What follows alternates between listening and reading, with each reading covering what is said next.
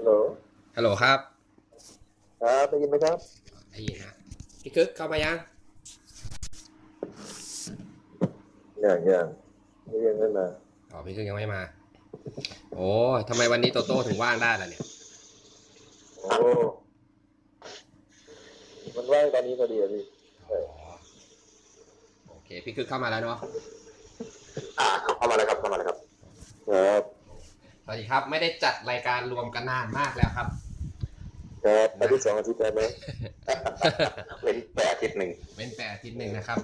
ด้วยความว่าแบบมีเลือดศิลปินอยู่ในหัวใจอะไรประมาณนี้นะครับ ก็รอดูฟีดแบ็กอย่างนี้ฮะแล้วก็ไม่มีใครตอบรับเลย ไม่มีใครทำหาเลย ก็ต้องกลับมาจัดเหมือนเดิมเป็นยังไงบ้างอาทิตย์ที่ผ่านมาอ่าอาทิตย์ที่ผ่านมานะครับ ก็ หนาว แล้วก็ค่อนข้างวุ่นวายนิดนึง คือด้วยว่ามีน้อง มีน้องมาหานะครับอ๋อนะครับมาก็มาเที่ยวที่เชียงใหม่ แล้วพอดีวันรุ่งขึ้นมาพี่สาวก็มาจากกรุงเทพก็เลยแบบอืไม่ได้มีเวลาจัดเตรียมอะไรเลยนะฮะ ก็เลยอ๋อต้องเว้นไปครับกาฝากชุมชนเราก็เลยแบบว่า ต้องเสียหน้าไปครั้งหนึ่งอุตส่าห์ไปประกาศกล้าว ในเพจแล้วบอกว่าไม่เลื่อนนะครับ สุดท้ายก็แปลกครับ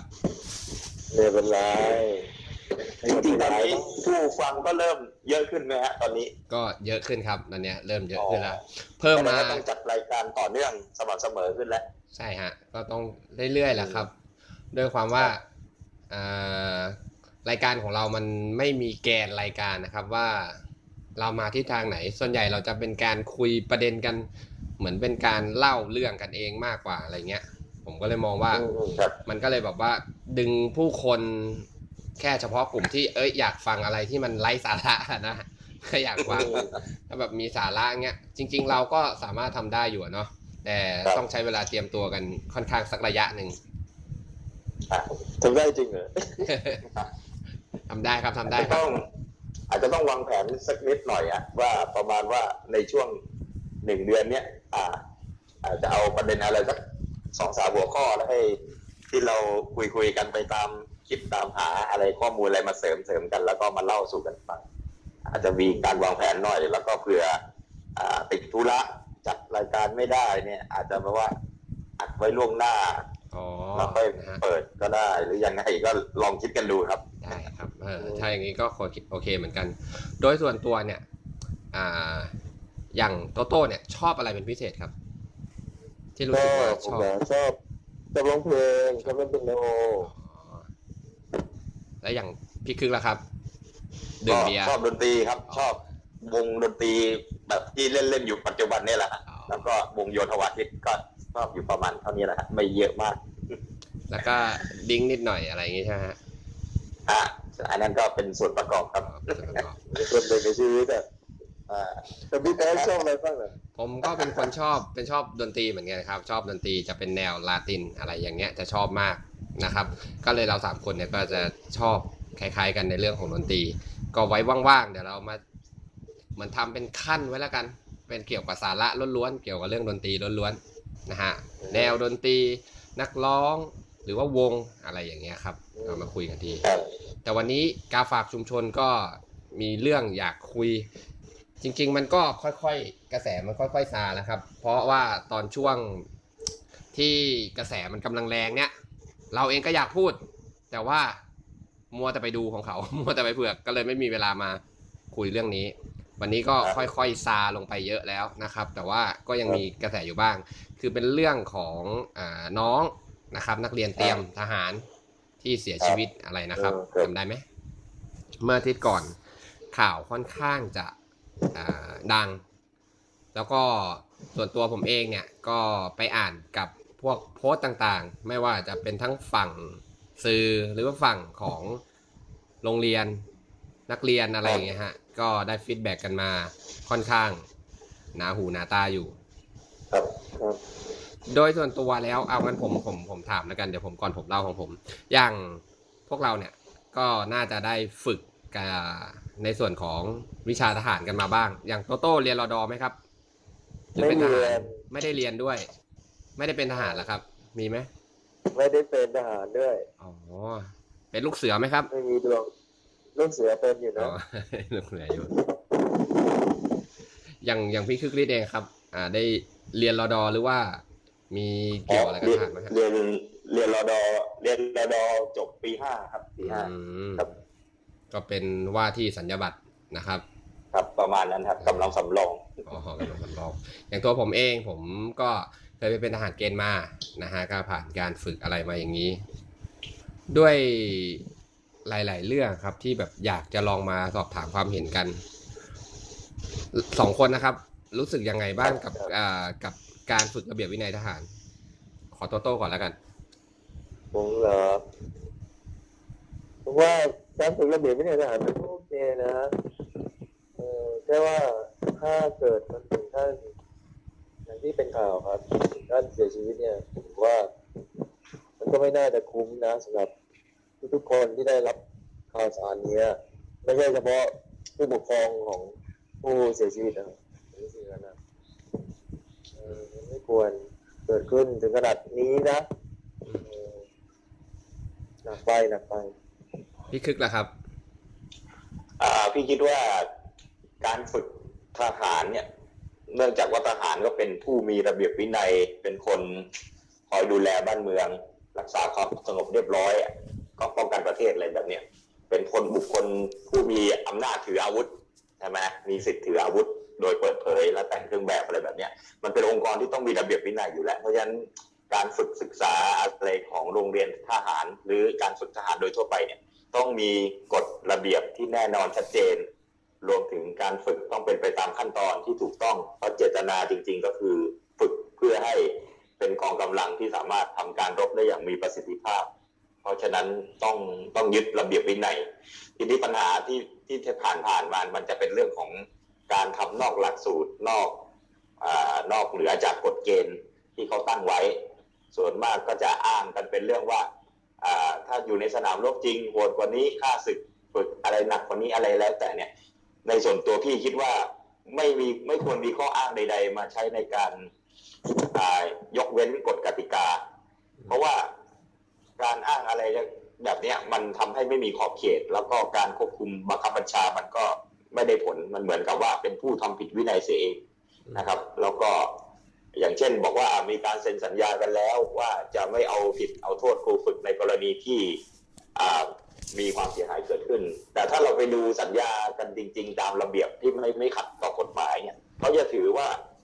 เขาไม่เอาเรียกร้องค่าเสียหายก็ต่อเมื่อการกระทำของครูฝึกนั้นน่ะไม่ได้เป็นการจงใจหรือประมาทเลินเล่อจนทำให้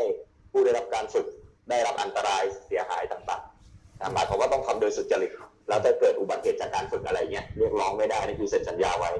ไม่งั้นพอไม่ถ้าไม่มีขอบเขตอะไร สมมุติว่าจะทรมานร่างกาย หรือทำร้ายร่างกาย อะไรที่มันรุนแรงเกินไปเช่น อันนี้ยกตัวอย่างนะแต่ก็ไม่เคยมีข่าวนะเช่นตัดตัดมือตัดมือตาตัดหูอะไรเงี้ยแล้วบอกเพื่อความอดทนเงี้ยมันก็เกินเลยแล้วมันไม่ใช่การฝึกแล้วมันเป็นการทำร้ายเป็นการอะไรนะมันเพราะว่ารุนแรงซึ่งมันไม่ใช่การกระทำของผู้รักษากฎหมายเช่นตำรวจทหาร นะครับความเห็นพี่ก็ประมาณเนี้ยครับ ใช่ครับโอ้ขนาดตัดมือเนาะแต่ว่าโดยโดยโดยอย่างมุมมองของผมเองเนี่ย มันก็มีมันก็มีความคิดเหมือนกันนะครับ อย่างสมัยผมเป็นทหารเนี่ย ความรุนแรงเนี่ยถามบอกว่ามันเกิดขึ้นไหมมันคือมันเกิดขึ้นตลอด เพียงแต่ว่าที่คนมาเริ่มมองว่าเฮ้ยทำไมนักเรียนเตรียมถึงตายอะไรเงี้ยถ้าลองอ่านข่าวจริงๆนะฮะเกือบทุกปีอะครับมีมีตาย นะฮะมีตายมาตลอด เพียงแต่ว่าโรงเรียนเตรียมมันเป็นที่มิดชิดนะฮะปิดแน่นอะไรอย่างงี้ ถ้าเป็นพวกค่ายทหารยังพอมีบ้านคนนู้นคนนี้ใช่ไหมฮะอย่างคนเข้ามาแบบเป็นแฟนทหารเป็นอะไรเงี้ยครับหรือว่าพวกที่ว่าเป็นฝ่ายพลเรือนที่อยู่ในค่ายทหารเงี้ยก็ยังมีปนกันบ้างยังมีหลายตา แต่ว่าโรงเรียนโรงเรียนเตรียมมันจะเป็นที่ปิดนะเนาะก็คือแบบว่ารู้กันแค่เฉพาะในโรงเรียน มันกลายเป็นโรงเรียนประจำที่ดูน่ากลัวมากจริงๆนะครับ แล้วก็คำถามต่อไปอ่าคิดว่าทำอ่าเราฝึกแบบเนี้ยไปทำอะไร อืมเอาพี่ตอบพี่ตอบก่อนแล้วกันนะอ่าได้ได้ได้ได้ก็คือไอ้มันน่ะของโดยเฉพาะของโรงเรียนเตรียมทหารหรือโรงเรียนในร้อยทั้งที่สี่เหล่าเนี่ย น่าจะยึดถือแบบเดียวกันก็คืออ่า เขาเรียกว่าระบบเกียรติศักดิ์อะครับอืมระบบเกียรติศักดิ์เท่าที่พี่เป็นตามค้นคว้าหามาเขาเป็นเรื่องเขาก็เอามาจากโรงเรียนในร้อยเวสต์พอยต์เป็นต้นแบบขอ่าองฮะสหรัฐอเมริกา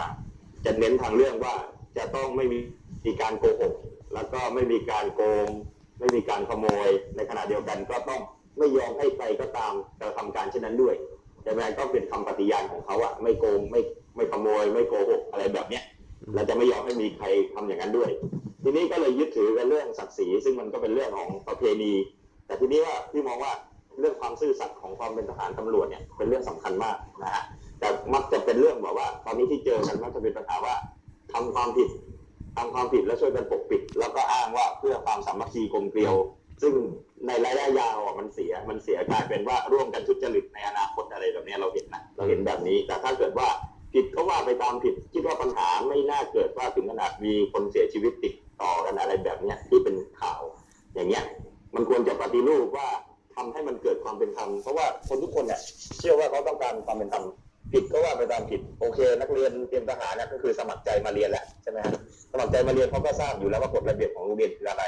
ก็อยากให้ปฏิบัติให้มันถูกต้องจริง ๆ ทีนี้ที่พี่ไปตามค้นคว้าหาความรู้มาช่วงเนี้ยเกี่ยวกับเรื่องการทำรงวินัยที่เรียกว่าการซ่อมเนี่ยฮะเขาก็กำหนดเอาไว้ชัดเจนเลยในคู่มือโรงเรียนเตรียมทหารว่าพื้นไม่เกิน 50 ครั้งพุ่งหลัง ไม่เกินกี่ยกอะไรเขาก็กำหนดไว้ แล้วก็วิ่งไม่เกินระยะ 1,500 เมตรโอ้โหอ่าถ้าทำไม่ครบ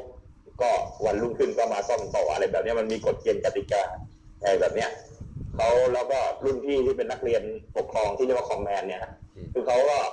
ก็ต้องทำตามกฎไม่งั้นตัวเขาเองก็ต้องถูกลงโทษเหมือนกัน ทีนี้ปัญหามันเกิดจากการว่า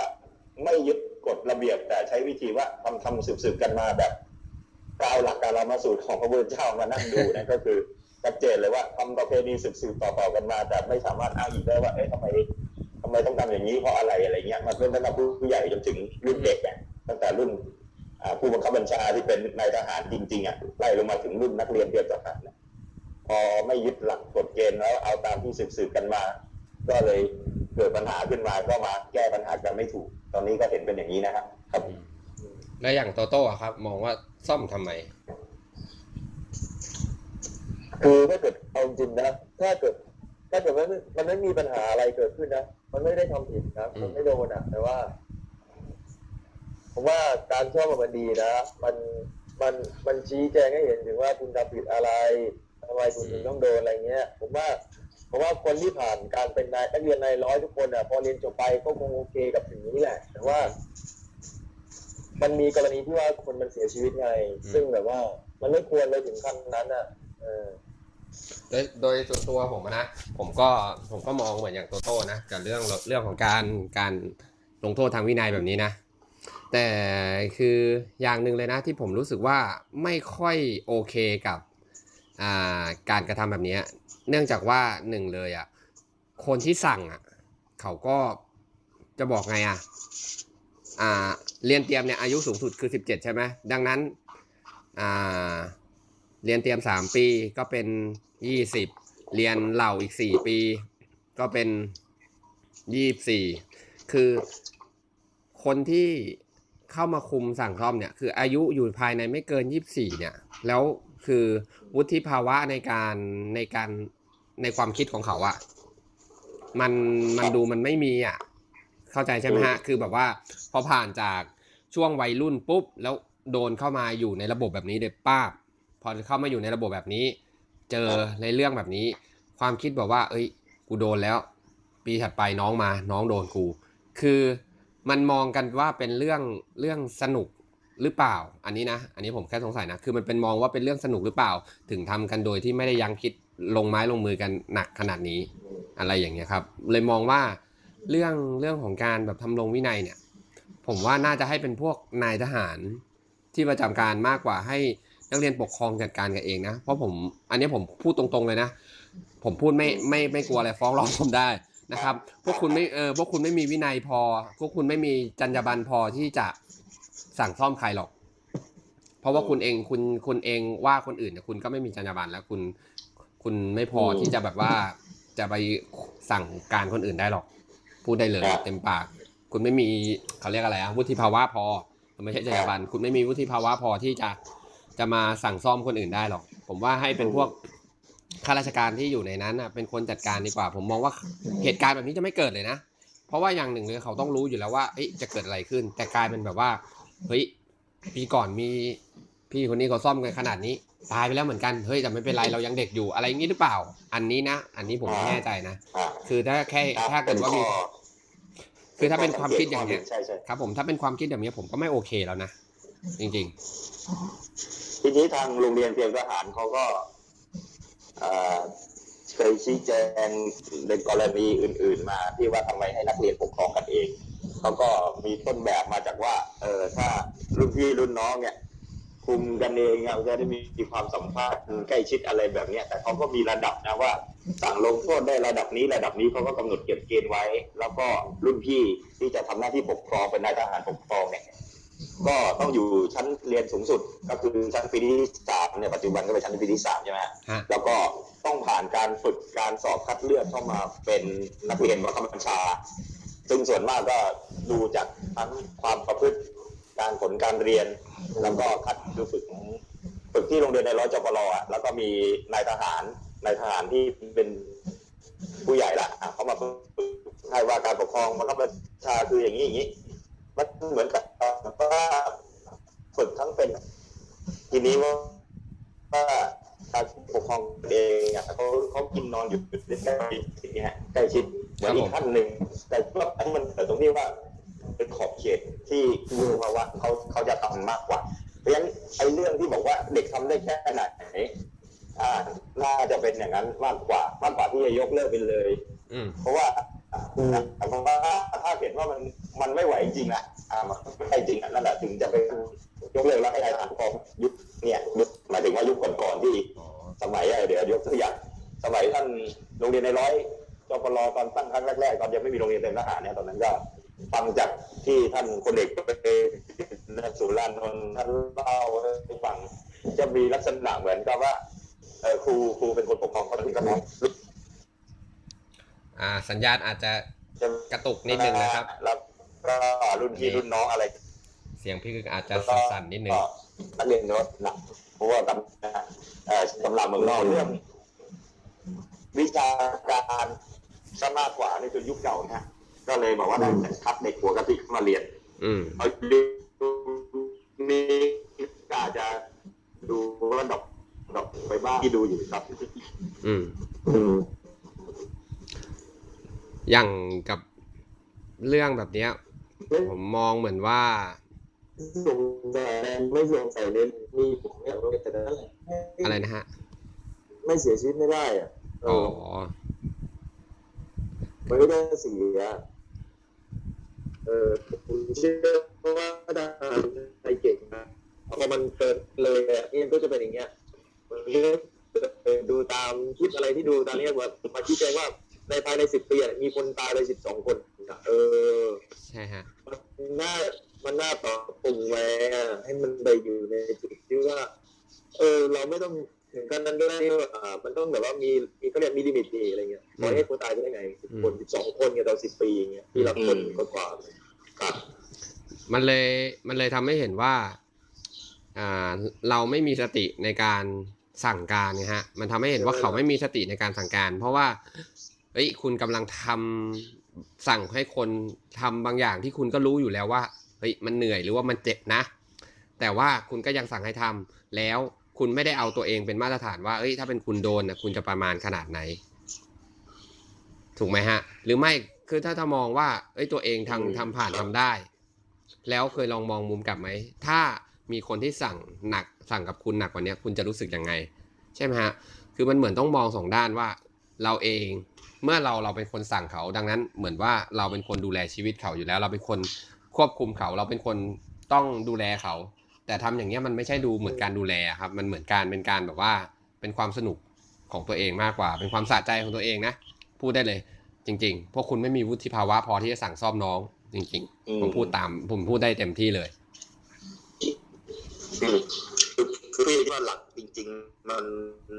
มันมันมาจากว่า ไม่ไม่ยึดถือระเบียบโรงเรียน ไม่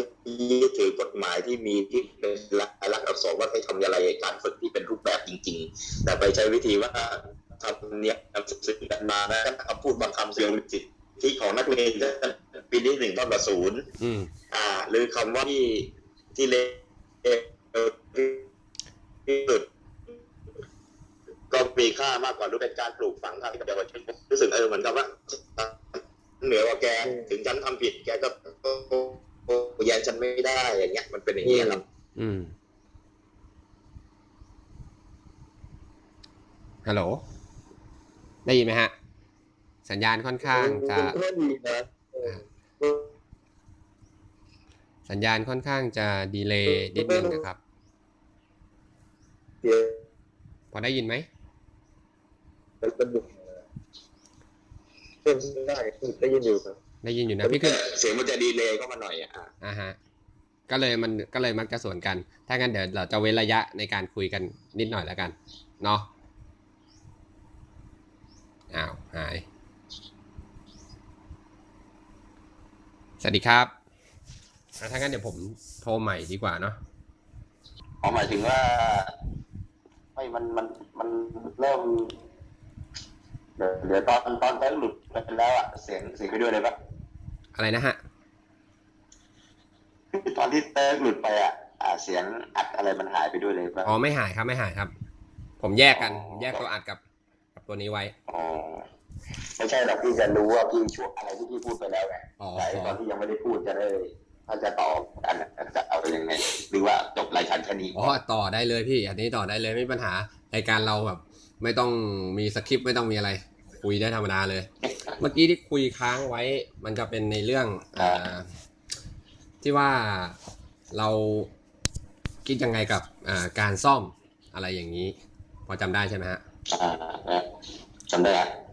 พอเสร็จแล้วอะ มันก็จะมาเหลือท็อปิกที่เราจะคุยกันในเรื่องสาระเนี่ย อีกเรื่องหนึ่งอ่าก็คือว่า ใครจะต้องรับผิดชอบอืม กับการกับเหตุการณ์เนี้ยอะมุมมองพี่คึกอะมองว่าไงครับ เรื่องการหาคนรับผิดชอบเนี่ย มันต้องอิงกับกฎเกณฑ์ของทางโรงเรียนหรือตามระเบียบกฎหมายอะไรทุกอย่างอะตรงนั้นเป็นหลักเลยอืมเมื่อใดก็ตามที่ปรากฏว่าเจ้าหน้าที่ก็คือผู้มีอำนาจหน้าที่ในดูการดูแลเรื่องนั้น บกบกพร่อง หรือประมาทเลินเล่อหรืออะไรก็แล้วแต่เนี่ย ที่ปล่อยปละละเลยให้มีการกระทำผิดระเบียบขึ้นมาเนี่ยเขาต้องรับผิดชอบตามตามหน้าที่ของเขา ซึ่งแต่ละคนจะต้องรับผิดชอบ ไม่อาจจะไม่ไม่เหมือนกันตามแต่ตำแหน่งหน้าที่อืมทีนี้การรับผิดชอบเนี่ย มันก็มีมันก็มีกฎมีเกณฑ์ของเขาอยู่แล้วอะอ่าอย่างเช่น กรณีที่ผู้จัดการด่านสูงสุดท่านสั่งย้ายอ่าอ่าอ่าพอผู้บังคับการคมนักเรียนกับอ่าผู้บังคับกองพันนักเรียน ใช่ไหมฮะผู้อันการนั้นก็มีระเบียบของเขาอยู่อืมเราสั่งผู้บัญชาการโรงเรียน สังเกตไหมฮะเขาไม่ได้สั่งอืมย้ายผู้บัญชาการโรงเรียนอะฮะเพราะว่ามันมันไม่ถึงจุดจุดนั้นน่ะหมายถึงความรับผิดชอบมันเกินไปถึงจุดนั้นครับผมอะเขาก็ย้ายผู้บังคับการกรมกับผู้บังคับกองพันนักเรียน ซึ่งถือว่าเป็นผู้มีอำนาจหน้าที่ดูแลโดยตรงถ้าถูกปรับย้ายไป แล้วมีท่านใหม่เข้ามาอือฮึในขณะที่อ่าวันนี้รู้สึกผู้จัดการทหารสูงสุด ท่านเป็นผู้รับมาอ่าผู้บังคับบัญชาสูงสุดของของในสายงานเนี้ยโรงเรียนเป็นทหารสถาบันวิชาการป้องกันประเทศเนี่ยสังกัดกองบัญชาการกองทัพไทยเนี่ยท่านก็บอกว่าท่านอ่ามีการสอบสวนอะไรเพิ่มเติมแล้ว แล้วก็ก็อยู่ในขั้นที่ท่านกำลังดำเนินงานอยู่เนี่ยนั่นก็ส่วนหนึ่งแต่อีกส่วนหนึ่งก็คือทางฝ่ายพลเรือนไม่ว่าจะการดำเนินคดีของพนักงานสอบสวนคือตำรวจใช่ไหมนั่นก็หน้าที่หนึ่ง การดำเนินการของคณะกรรมการสิทธิมนุษยชนแห่งชาตินั่นก็อีกส่วนหนึ่งนะฮะตอนนี้ข้อสรุปมันก็ยังไม่ ยังไม่ได้ข้อสรุปอะแต่ว่าก็ต้องแยกกันทำงานเพื่อหาความจริงให้มากที่สุดในห้องแบบนี้นะได้เลยฮะก็คงประมาณนี้นะครับ คราวนี้เนี่ยผมว่าอืมรายการเราก็เริ่มจะมีสาระเยอะจนเกินความจำเป็นไปแล้วนะครับ ผมว่าเรามาคุยกัน เรามาคุยกันอ่าในเรื่องเนี้ยแต่ว่าเป็นอีกประเด็นหนึ่งตาม อันนี้ข อพูดตามอ่าคนพลเรือนนะครับ อันนี้ขอพูดในในในฝ่ายพลเรือน คือจากจากโดยส่วนตัวผมเองเนี่ยผผมสมัยผมเป็นทหารผมผมก็โดนนะถามว่าเขาโดนแบบนี้ไหมเออแม่งมันโดนคือมันมันเป็นอะไรที่แบบอ่าคือทุกคนโดนอะ่ะ แล้วคือมันก็เป็นรุ่นต่อรุ่น มันก็คือต่อกันมา แต่ว่าอืมคน คนที่เขาซ่อมเราอะ่ะ เขาก็มีเขาก็ยังจะบอกไงอะ่ะ เขาก็ไม่ใช่แบบจะโหดร้ายจนรุนแรงจนเกินไปนะ ก็ยังบอกว่าครับก็เอาตามวินัยทำได้แค่ไหนก็แค่นั้น ถ้าวันนี้ทำไม่ไหวอืมพรุ่งนี้ก็มาทำต่อ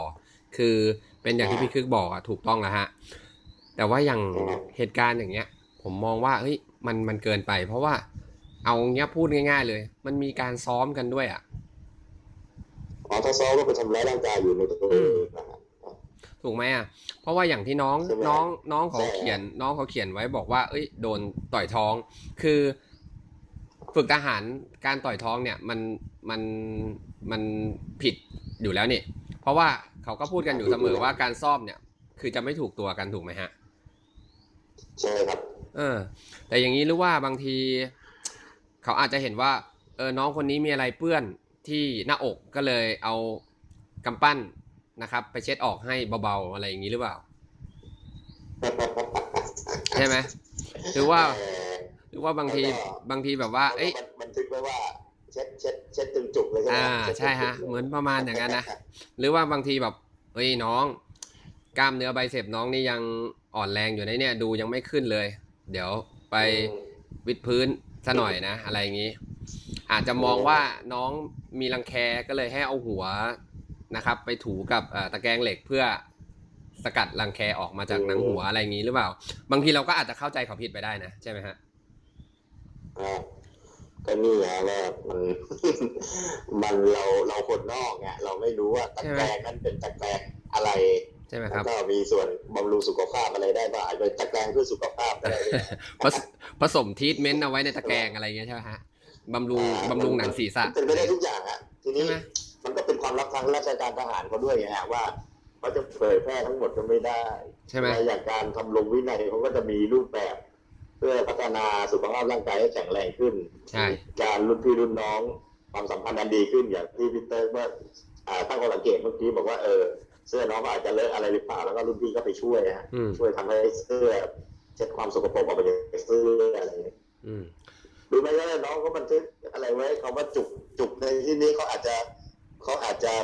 เขียนหนังสือผิดหรือเปล่า เพราะว่าเจตนาอยากจะเขียนคำอื่นอะไรเงี้ยอาจจะเป็นแต่ว่ามาบันทึกก็เลยข้อมูลเลยคลาดเคลื่อนแล้วก็มันจริงๆมันต้องสังเกตทุกรอบทุกรอบด้านนะต้องต้องไม่ด่วนสรุปนะใช่ครับต้องไม่เราด่วนสรุปนะเราไม่สามารถอ่าอะไรนะตัดสินได้นะครับ เพราะว่าจริง ๆ แล้วคนที่น่าจะรู้ดีที่สุดอะผมก็มองว่าน่าจะเป็นน่าจะเป็นน้องที่เสียชีวิตไป แล้วก็อ่าในเรื่องของเรื่องของการทำลงวินัยหรือต่างๆเนี่ยพื้นฐานมันก็มีออกมาจากการออกกำลังกายอยู่แล้วใช่ไหมดังนั้นอันนี้อันนี้มองมองในอีกมุมหนึงนะคือทหารเขาอาจจะอยากให้อยากให้มองว่าจริง ๆ แล้วเราต้องการสร้างซิกแพคอะไรอย่างเงี้ยก็เลยแบบว่า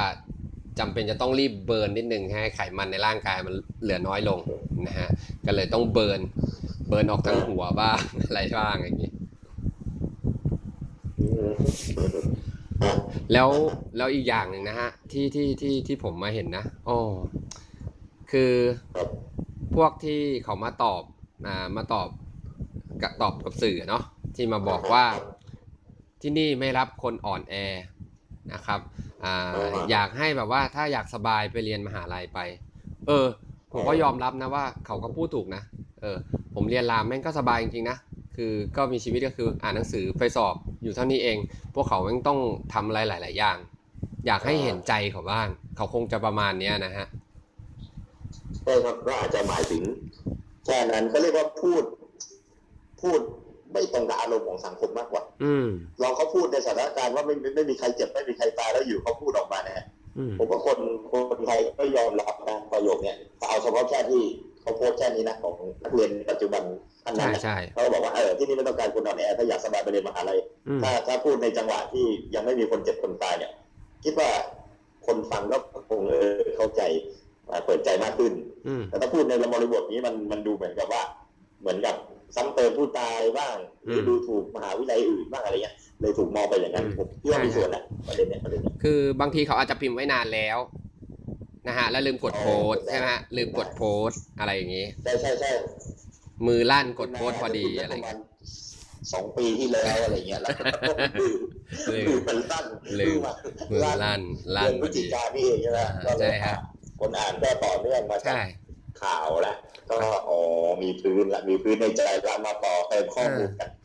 แล้วแล้วแล้วพอดีว่าพอพอพอไม่น่ากด enter แรงไปนิดนึงใช่ แล้วพอพอตอบไปแบบนั้นปุ๊บโอ๊ยตัวเองจะลบก็ไม่ได้ชายชาติทหารทำอะไรแล้วต้องรับผิดชอบเงี้ยก็เลยจะต้องปล่อยไว้ ก็อยากให้เห็นใจอ่าฝั่งนักเรียนเตรียมทหารที่ยังมีลมหายใจอยู่บ้างอะไรนะฮะ แล้วแล้วอีกอย่างหนึ่งนะครับ ที่ที่ที่ผมเห็นที่ผมเห็นนะฮะอ่านอกจากนักเรียนนะครับ จะจะมาแสดงความแข็งแรงของความแข็งแข็งแรงของร่างกายแล้วนะฮะแม้กระทั่งอ่าทหารอาวุโสบางท่าน ก็ยังนะครับมีการโชว์ power ว่าผมก็เคยโดนจนสลบนะฮะแต่ไม่ตายนะครับ เห็นไหมครับว่าแม้กระทั่งท่านอ่าทหารชั้นสูงผู้อาวุโสคนนี้นะครับ เขาก็ยังผ่านมาแล้วเลย ใช่ไหมฮะเขาก็มีความแข็งแรงแล้วใช่ครับ เป็นทหารต้องมี power ประมาณนี้ จากมุมมองของพี่คึกฤทธิ์เป็นยังไงบ้างครับ กับคำว่าไอ้ยไม่สลบเอ้ยถึงสลบแต่ผมไม่ตายอะไรอย่างเงี้ยครับ เพราะอันนี้ผมรู้สึกว่าหลาย ๆ คนจะค่อนข้างชื่นชมอ่านายทหารท่านนี้ค่อนข้างมากเลย ก็มันไอถ้าพูดในมุมมองลูกผู้ชายนะนะฮะอ่าสำหรับสังคมไทยเนี่ยอือฮึก็ถือว่าผู้ชายไม่ต้องเข้มแข็งกล้าหาญอดทนใช่ฮะ การที่แบบว่าถูกซ่อมจนสลบก็เหมือนถึงว่าไออยู่ในวินัยแม้ตัวจะสลบร่างกายจะสลบแต่ว่าก็ยังจิตใจก็ยังเข้มแข็งอยู่ สามารถพลิกฟื้นขึ้นมารับการซ่อมได้อีกนะจนในที่สุดก็สามารถผ่านอุปสรรคยากเย็นมาจนได้เป็นใหญ่เป็นโตเป็นรัฐมนตรีเป็นรองนายกอะไรแบบนี้เห็นไหมก็ครับคือว่า เป็นการสอนลูกผู้ชายไทยทั้งสังคมเลยครับว่า ต้องอดทนครับแล้วก็แม้สลบ ก็ห้ามตายครับ ใช่ครับแล้วตอนนี้มันก็มันก็แผ่เผยแพร่ในโลกโซเชียลเร็วนะฮะจนถึงขนาดนักดนตรีอะนักดนตรีหลายท่านก็พยายามจะเอาคำคำคำนี้ไปใช้ในชีวิตครับ เช่นอ่าผมซ้อมเช่นใช้คำว่า ซ้อมเล่นดนตรีจนสลบแต่ไม่ตาย อันนี้ก็นะฮะเห็นในเพจทั้งยานโยทั่วไปก็เริ่มโพสต์นะทั้งเล่นกีตาร์แล้วสลบไม่ตายอะไรฮะก็เป็นคำยอดฮิตขึ้นมา ใช่ไหมครับจริงๆถ้าเนี่ย สินผมค้าอะไรตอนนี้จะใช้โฆษณาได้เลยนะฮะสินค้าใช่คว่ารับอ่ากินกินแล้วถึงสลบก็ไม่ตายอะไรแบบนี้ได้โอ้โหได้เนี่ยครับสิค้าได้มันเป็นคำนี้มันเลยจะกลายเป็นเป็นอ่าเขาเรียกอะไรนะ จะเป็นไม่ใช่บรรทัดฐานนี่เขาเรียกว่าจะเป็นแรงบันดาลใจให้กับอีกหลาย ๆ คนนะครับ ว่าถ้าคุณสลบแต่ไม่ตายรับรองครับวันข้างหน้าคุณเป็นใหญ่เป็นโตแน่นอน ใช่ไหมฮะนะฮะนะฮะเป็นแรงบันดาลใจให้ คนไทยหลาย ๆ คนเลยครับว่าชายชายไทยทั้งหลายผู้ฝักใฝ่ความเป็นใหญ่เป็นโตครับอืมครับ แต่ว่าเด็กนักเรียนผู้ชายก็ดูกันแล้วเอาโอ้ยเราต้องทำแบบคุณลุงดีกว่า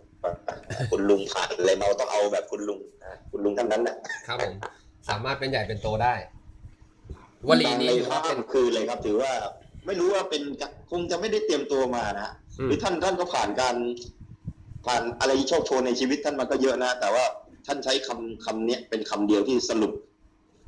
สรุปทั้งชีวิตท่านออกมาอืมทีเดียวเลยครับโด่งดังคนทั้ง60ล้านคนได้รับรู้ในค่ำคืนเดียวเลยครับ ถือว่าโด่งดังมากครับ พูดพูดง่ายๆว่าในในคณะคณะงานของอ่าคณะทีมงานของแกเนี่ย แกนี่ถือว่าเป็นเบอร์หนึ่งมากได้เลยนะฮะใช่ไหมฮะอันนี้นี่ถือว่าเป็นเบอร์หนึ่งเลยเป็นฮะเบอร์หนึ่งเลยนะครับ เป็น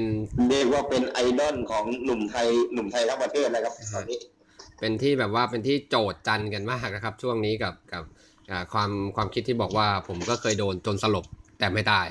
นะครับ หลายๆ คนก็เคยมีเคยมีคือฮะเคยมีฮีโร่อ๋อลักษณะแบบนี้ในอดีตฮะเหรอครับแต่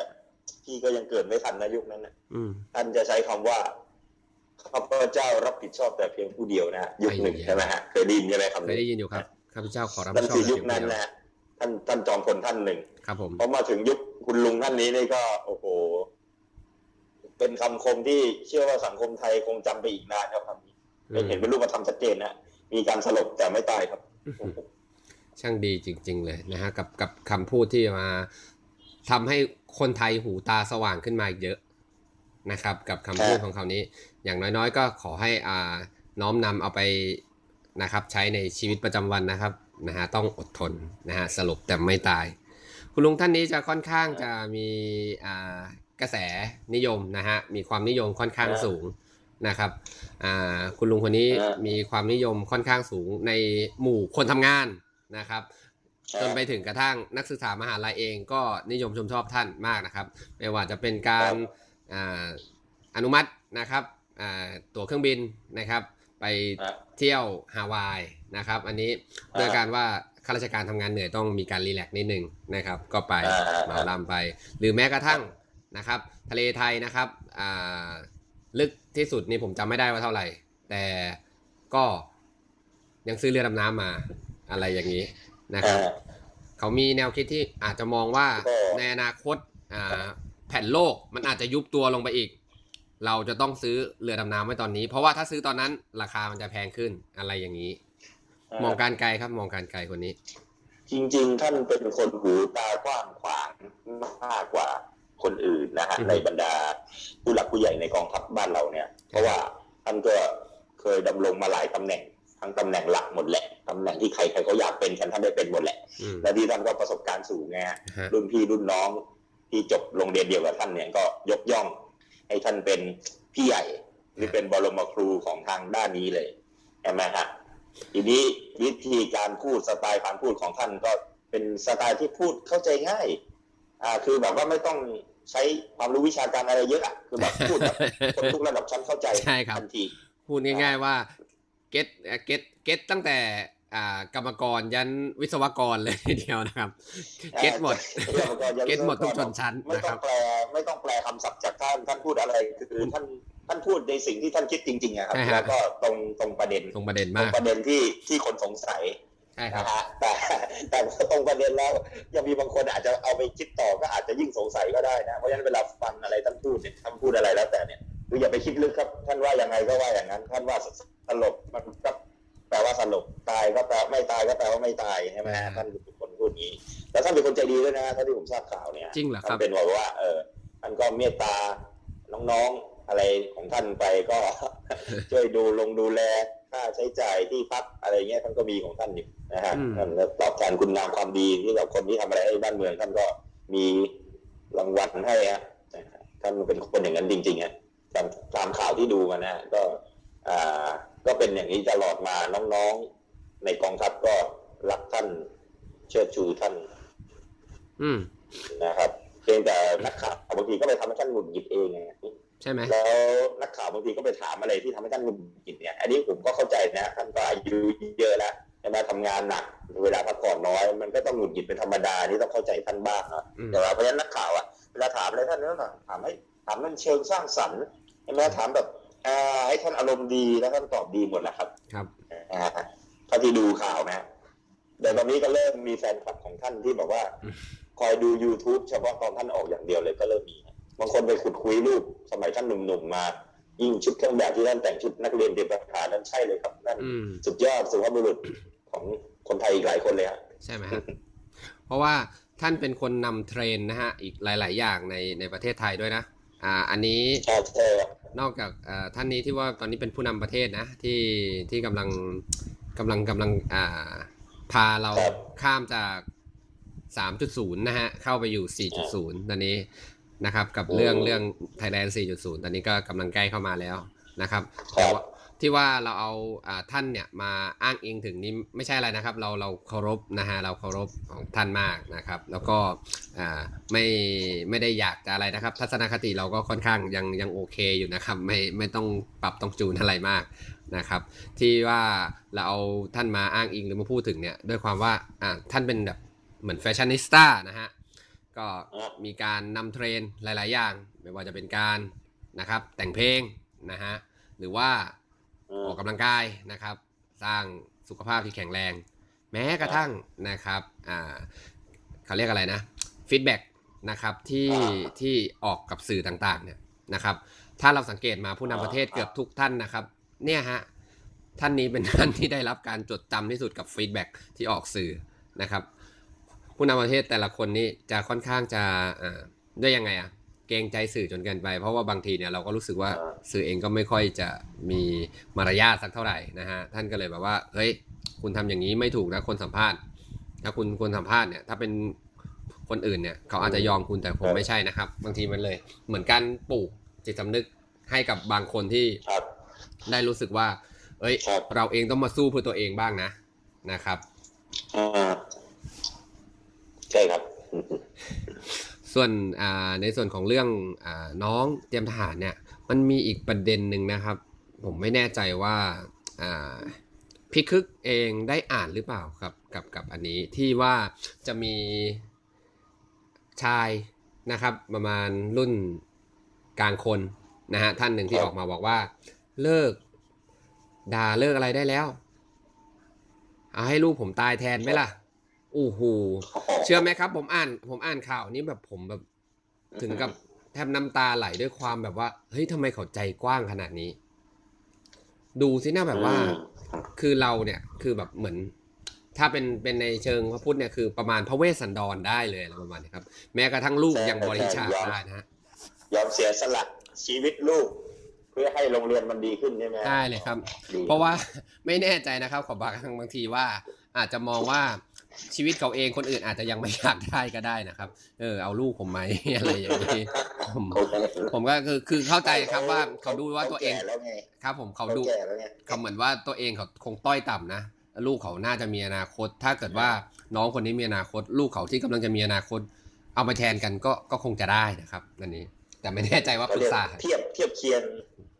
ทียบเคียงในระดับที่สมน้ำสมเนื้อกันครับ ครับผมคือเขาตัวตัวเขาจะไปตายแทนนักเรียนเตรียมทหารก็ไม่ใช่เพราะเขาก็ไม่ใช่นักเรียนเตรียมทหารใช่ไหมครับใช่เขาก็เลยยอมเสียสละชีวิตของลูกชายเขา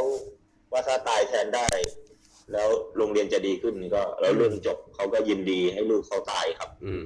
น่านับถือยกย่องจริงๆครับ ใช่ฮะคนแบบนี้เนี่ยหายากในสังคมนะครับ คนเราจะต้องมีการเขาเรียกอะไรจิตสาธารณะนะฮะแบบนี้ ใช่ไหมฮะ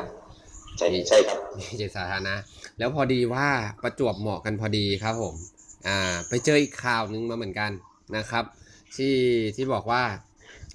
รู้สึกเสียใจนะครับที่นำน้องเสีย แต่ว่าอยากให้ทุกคนเข้าใจพวกเราบ้างนะครับ อันนี้ได้อ่านไหมเอ่ยที่ว่าเป็นนักเรียนเตรียมทหารอ่าคนหนึ่งนะฮะใช่ครับได้ได้อ่านครับได้ครับครับได้อ่านครับ อันนี้ยิ่งยิ่งทำให้เรารู้สึกว่าจริง ๆ แล้วอ่าการกระทำของพวกเขาเนี่ย พวกเขาเสียใจนะ เสียใจมาก แล้วก็รู้สึกว่าอ่าคุณอาจจะมองผิดพลาดไป บางทีอาจจะเป็นด้วยว่าอ่ามันจะบอกไงเดียมันจะออกมาเชิงเหมือนกับเขาเรียกว่าอะไรนะอ่า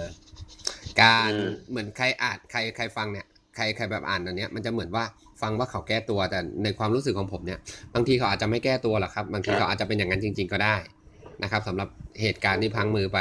เราอ่านตอนแรกรู้สึกเอ้ยสงสารเขาเหมือนกันนะ ว่าเป็นอย่างนี้อย่างนี้ แล้วยิ่งพอแบบไปเจาะลึกขุดเจาะมากับคนเนี้ยที่เขาเริ่มมาตอบเม้นต์หลาย ๆ คนนะผมมันมีหลายอันที่ผมคิดว่าไม่อยากจะอ่านออกอ่านอ่านให้ฟังนะครับพอไปอ่านเกี่ยวกับตื้นลึกหนาบางของน้องที่เป็นนักเรียนเตรียมทหารคนนี้แล้วนะครับ ให้ตายเถอะครับ เชื่อไหม น้องคนที่มาบอกว่ามีส่วนเกี่ยวข้องกับอ่าที่น้องนักเรียนเตรียมน้องเมยนะฮะเสียนะนะครับเขาเขาเป็นลูกของของคุณผู้ชายที่มาบอกให้ลูกผมตายแทนไหม ดูสิครับเห็นไหมครับ ไม่ใช่ว่าแค่พ่อนะที่รู้สึกเสียใจนะครับ อยากให้ลูกตายแทนแม้แต่ลูกเองนะครับ ก็ก็รู้สึกเสียใจเหมือนกัน แต่ไม่รู้อยากตายแทนหรือเปล่านะ อ่าอันนี้เห็นแล้วแบบอืมรู้สึกแบบว่า เออ จริง ๆ เขาก็ก็ก็โอเคนะ เป็นคนที่มีความรับผิดชอบต่อสังคมดี แต่จริง ๆ แล้วผมมองว่า เอ้ยจริง ๆ คุณคุณควรจะออกมาให้ข่าวกับสื่อมากกว่านี้ดีกว่านะฮะไม่งั้นหลาย ๆ คนอาจจะทำให้มองนักเรียนเตรียมทหารผิดไปนะฮะให้เข้าใจผิดช่ครับอะไรอย่างนี้อืมอืมสำคัญนะครับเรื่อง เรื่องอะไรเรื่องการแสดงเจตนา จิตอาสาสาธารณะในช่วงนี้ เพราะว่าสังคมไทยนี่กำลังก้าวไปสู่ 4.0 ครับนะฮะเป็นเรื่องแบบอ่านวัตกรรมใหม่ ๆ ทางเทคโนโลยีก็ต้องมีนวัตกรรมทางด้าน ความรู้สึกรับผิดชอบกับสังคมรวมถึงความเสียสละประโยชน์ส่วนตนเพื่อส่วนรวมเนี่ยผมว่าจำเป็นมากครับยุคนี้ ก็จะวอนสังคมให้เขาเข้าเข้าใจเขาหน่อยครับเพราะว่าเราต้องมองเหรียญให้ครบทุกด้านใช่ไหมฮะอ่า เขาอาจจะเสียใจจริง ๆ แต่ว่าเขาก็ต้องทำอย่างนั้นต่อไปตามอืมตามที่เขาอะไรนะยึดมั่นในอุดมการณ์ของเขาครับอืมเสียสละชีวิตคนคนหนึ่ง เพื่อให้ระบบมันไปต่อได้ครับอ่าก็อาจจะคิดอย่างนี้ก็ได้นะ เพราะว่าจริง ๆ แล้วอะผมก็ผมก็ผมก็มองว่า อ่า มันมีอะไรอีกหลาย ๆ อย่างที่เราก็ยังไม่รู้ เราก็ส่วนใหญ่ก็เรามักจะใช้ใช้ในส่วนของบรรทัดฐานของตัวเองเป็นการตัดสินนะฮะอยากให้ให้เห็นใจฝั่งที่ออยากจะชดใช้ด้วยการให้ชีวิตของลูกชายบ้างอะไรอย่างนี้นะครับ อันนี้อยากให้ลองอ่านให้ดีๆนะครับว่าบางทีแบบเฮ้ยเขาเสียใจจริง ๆ นะอยากให้หยุดสักทีนะครับ แต่ผมก็ไม่แน่ใจเหมือนกันนะครับ ว่าเอาเอาจริง ๆ แล้วถ้าเกิดเป็นเหตุการณ์จะเกิดกับเขาเองเนี่ยที่เป็นลูกเขาเนี่ยเขาจะรู้สึกยังไงเขาจะ ผมเข้าใจผมยอมรับได้อะไรหรือเปล่าอะไรเงี้ย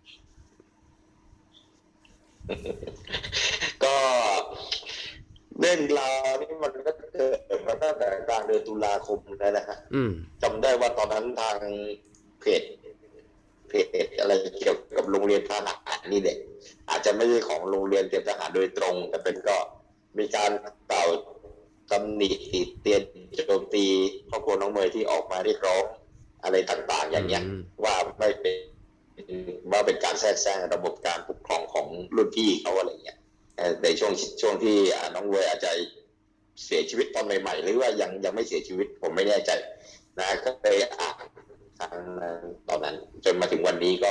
คิดว่าน่าจะเกี่ยวเนื่องสืบเนื่องกันเลยอ่าอืมจนมาเป็นที่มาของคำว่าอะไรนะคุณพ่อวลีเด็ดนะอืมว่าไปแทนอะไรว่าไปมันก็น่าจะต่อเนื่องกันมา นะครับอ่าฮะเพราะว่าอยู่ๆคนเราจะเสียสละชีวิตลูกตัวเองขึ้นมากระทันหันมัน มันเร็วเกินไปที่จะคิดนะใช่ไหมฮะมันต้องแบบอ่ามีเวลาติดต่อนิดนึงนะฮะว่าจะครั้งนี้เนี่ยจะเป็นการเสียสละที่คุ้มค่าไหมเราจะเสียสละด้วยวิธีอย่างไรบ้างอะไรเงี้ยใช่ไหมเราก็ต้องใช้เวลาสักเดือนหนึ่งอ่าบางทีอาจจะคิดมานานแล้วครับ คิดมาตั้งแต่ช่วงแรกๆนะเพราะว่าเหมือนตอนแรก ๆ ข่าวที่น้องน้องเขาเสียชีวิตนะ ผมก็ครับจำไม่ได้แล้วนะจำไม่ได้แล้ว ก็คือเหมือนแบบ เออมันมันผ่านมาสองจะสองเดือนแล้วเนาะแล้วเราก็ไม่รู้ว่า เออ เรื่องมันเป็นยังไงบ้างจนกระทั่งเมื่อปลายมาเนี่ย ถึงรู้ว่า เขาเก็บศพไว้ไม่เผานะฮะเก็บศพไว้ไม่เผาแล้วเหมือนกับ เพื่อจะพิสูจน์อะไรบางอย่าง ผมไม่แน่ใจนะครับ ว่าเอ้ยตอนไปรับศพมาสภาพศพเป็นยังไงอะไรเงี้ยหรือไม่ได้เปิดดูเลยหรือเปล่า เพราะว่าอ่าคณะแพทย์เนี่ยก็เป็นอีกคณะหนึ่งที่น่าชื่นชมนะครับ เพราะว่า ต้องการอ่าจะชนะสูตรนะฮะแบบละเอียดถี่ถ้วนนะครับ แล้วน่าจะมีอ่ากำลังพลค่อนข้างแบบนัดกันเสียชีวิตค่อนข้างหลายคนนะครับ บางเลยเวลาที่หยิบอวัยวะอะไรไปเงี้ยแล้วก็ธรรมดาต้องแจ้ง ด้วยความว่าหมอต้องผ่าศพกันเยอะหน่อยเงี้ยก็เลยลืมแจ้งให้กับทางครอบครัวนะฮะส่งศพอ่าส่งศพเปล่าไปอย่างนี้ อยากให้เห็นใจอันนี้อันนี้ อันนี้ก็น่าเห็นใจสำหรับ กับแพทย์ทหารก็ท่านก็มีความเป็นห่วงนะปกติการ การชันสูตรเนี่ยมันมีสองสองแบบนะถ้าที่ไปตามมันเนี่ยเขาเรียกว่าชันสูตรพลิกศพอันหนึ่งครับผมแต่อีกอันหนึ่งเราเรียกว่าชันสูตรผ่าศพครับอ่าฮะมันไม่เหมือนกันทีนี้ชันสูตรพลิกศพมันก็คือไม่มีการผ่าก็ครับคือให้แค่ดูอาการรอยช้ำตามร่างกายทั่วไปอะไรที่จะประเมินเนี่ยนี่คือแพทย์ปกติเขาก็อันนี้คือภายนอกไอ้ใช่ไหมมันจะใช้วิธี ชันสูตรพลิกศพแต่ไม่ได้ผ่าศพอืมพอมาถึงกรณีนี้เขาถึงขนาดว่า ยอมสุ่มเสี่ยงที่จะผ่าศพเพื่อให้ค้นหาความจริงให้ละเอียดขึ้นเนี่ยฮะก็ถือว่าเป็นความเสียสละของของแพทย์ที่กรุณานำอวัยวะภายในไปตรวจสอบให้อืมจริง ๆ คุณพ่อคุณแม่น้องเมย์นี่ก็ต้องอะไรก็เขาก็น่าจะดีใจนะฮะว่ามีคนช่วยสืบหาหลักฐานให้ลูกอย่างเขาละเอียดใช่ไหมครับบางแต่ทีว่าการสื่อเสนอข่าวสื่อมวลชนอาจทำให้เกิดการคลาดเคลื่อนเขาจะคลาดเคลื่อนนะ เพราะจริงๆทางแพทย์ก็ยืนยันว่าไม่ใช่การขโมยอวัยวะอะไรอืมแต่เป็นการนำไปตรวจสอบ และตอนนี้ก็คืนคืนให้ครบหมดแหละอืมนะครับ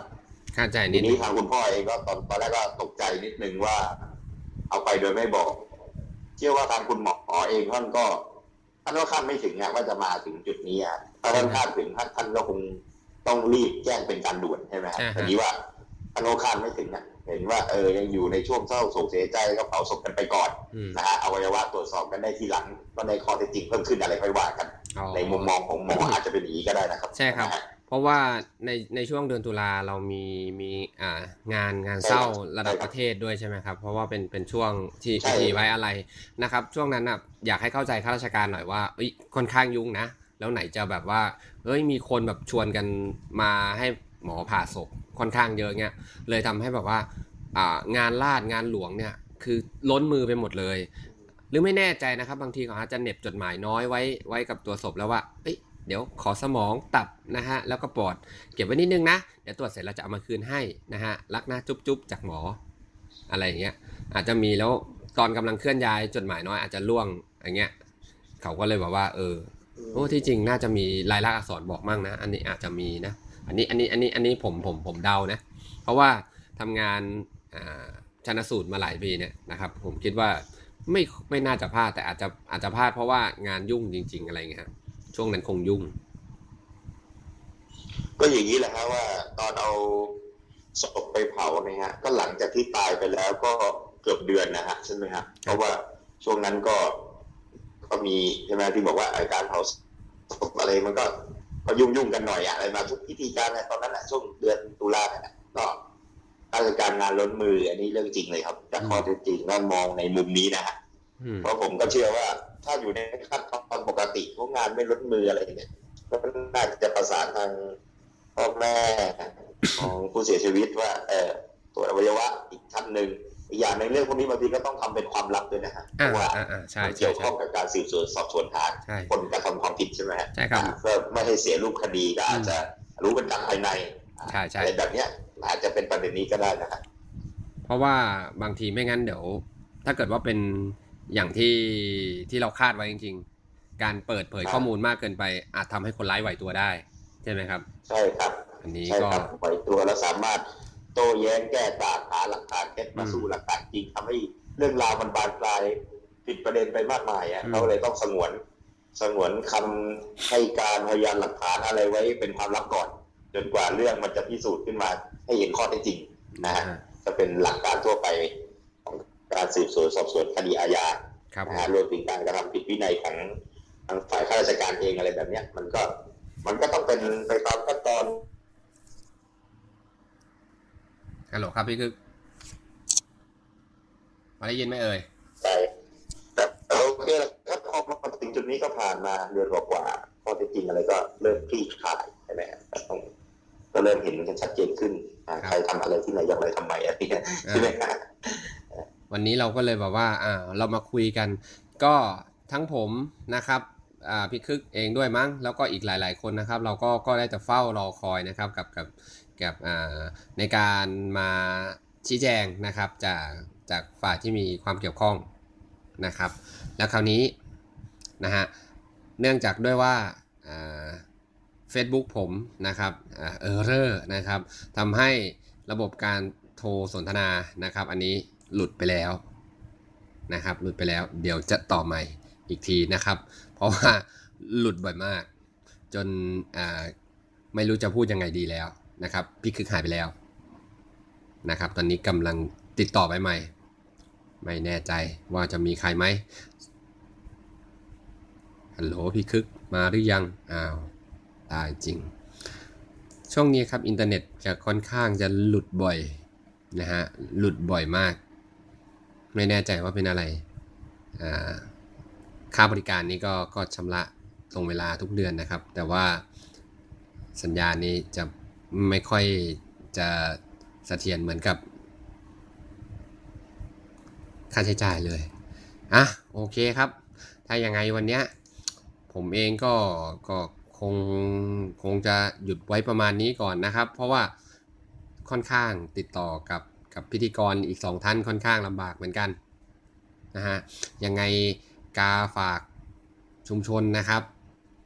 สำหรับกาฝากชุมชน EP นี้จำไม่ได้แล้วเป็น EP เท่าไหร่ ก็คงจะมีประมาณนี้ แล้วก็ยังไงฝากกด Subscribe นะครับในส่วนของเพจนะฮะ